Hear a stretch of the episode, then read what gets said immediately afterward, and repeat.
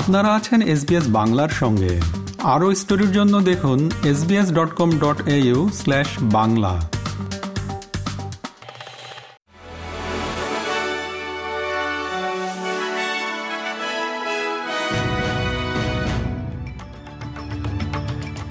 SBS Bangla. আজকে শীর্ষ খবরে সবাইকে আমন্ত্রণ জানাচ্ছি আমি শাহান আলম। আজ শুক্রবার ২২ ফেব্রুয়ারি দু হাজার চব্বিশ সাল। প্রথমেই অস্ট্রেলিয়ার খবর।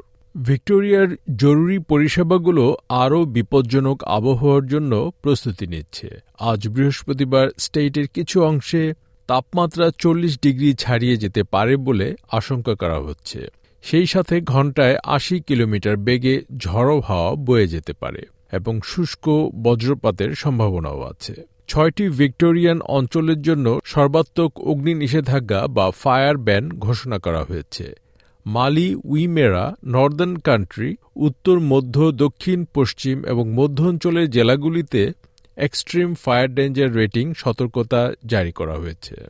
গত সপ্তাহে বুশফায়ার এবং ঝড়ের কারণে বেশ কিছু সম্পত্তির ক্ষতি হয়েছে এবং অর্ধ মিলিয়ন বাড়ি এবং ব্যবসায় প্রতিষ্ঠান বিদ্যুৎবিহীন অবস্থায় কাটিয়েছে। এদিকে সাউথ অস্ট্রেলিয়া টাসমানিয়া এবং ওয়েস্টার্ন অস্ট্রেলিয়াতেও এক্সট্রিম ফায়ার ডেঞ্জার সতর্কতা জারি করা হয়েছে, যেখানে জরুরি পরিষেবাগুলো গ্রীষ্মের শুরু থেকেই দাবানলের বিরুদ্ধে লড়ছে। নিয়ন্ত্রণের বাইরে থাকা দাবানলের কারণে ওয়েস্টার্ন অস্ট্রেলিয়ার নুলার বার হাইওয়ে বন্ধ রয়েছে। বৃহৎ সুপারমার্কেট উলওয়ার্থের ব্র্যাড বান্দুচির আকস্মিক পদত্যাগের ঘোষণার পর সেপ্টেম্বরে নতুন সিইও নিয়োগ পেতে যাচ্ছে। মিস্টার বান্দুচি কোম্পানির নেতৃত্বে নয় বছর থাকার পর অবসর নিচ্ছেন। সম্প্রতি সংস্থাটি সাতশো একাশি মিলিয়ন ডলার লোকসান করেছে বলে জানা গেছে। উলিজ এক্সের প্রধান আমান্ডা বার্ডওয়েল তার স্থলাভিষিক্ত হচ্ছেন। সাম্প্রতিক এক গবেষণা থেকে দেখা যায় যে রিমোট ওয়ার্কিং বা অফিসে না গিয়ে কাজের যে বিপ্লব ঘটে গেছে তা প্রতিবন্ধী কর্মীদের এবং ছোট শিশু আছে এমন মায়েদের জন্য বাধাগুলো ভেঙে দিয়েছে। এই গোষ্ঠীগুলোর জন্য দু হাজার বিশ সাল থেকে রিমোট ওয়ার্কিং পেশাগুলোতে নিয়োগ আগের চেয়ে বেড়েছে। ক্যারার এবং স্বাস্থ্যগত কারণে অফিসে যেতে পারেন না এমন ব্যক্তিরাও মহামারী উদ্ভূত এই পরিবর্তিত শক্তিশালী শ্রমবাজার থেকে উপকৃত হয়েছেন। এবার আন্তর্জাতিক খবর।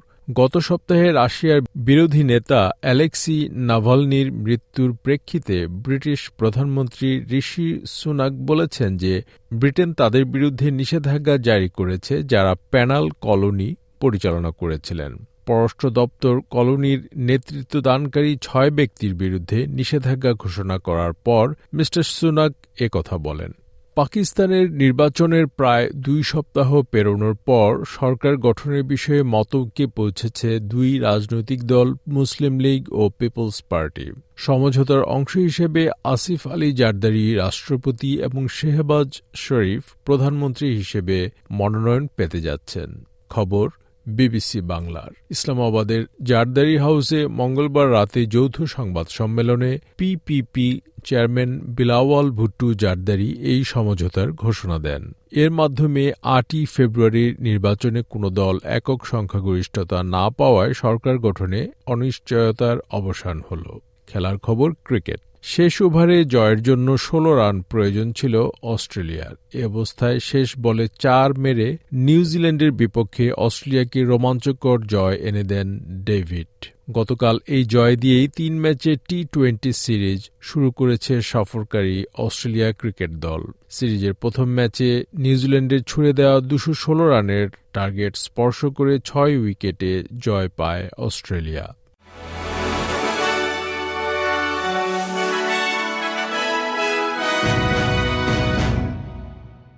শ্রোতা বন্ধুরা, এই ছিল আমাদের আজকের শীর্ষ খবর।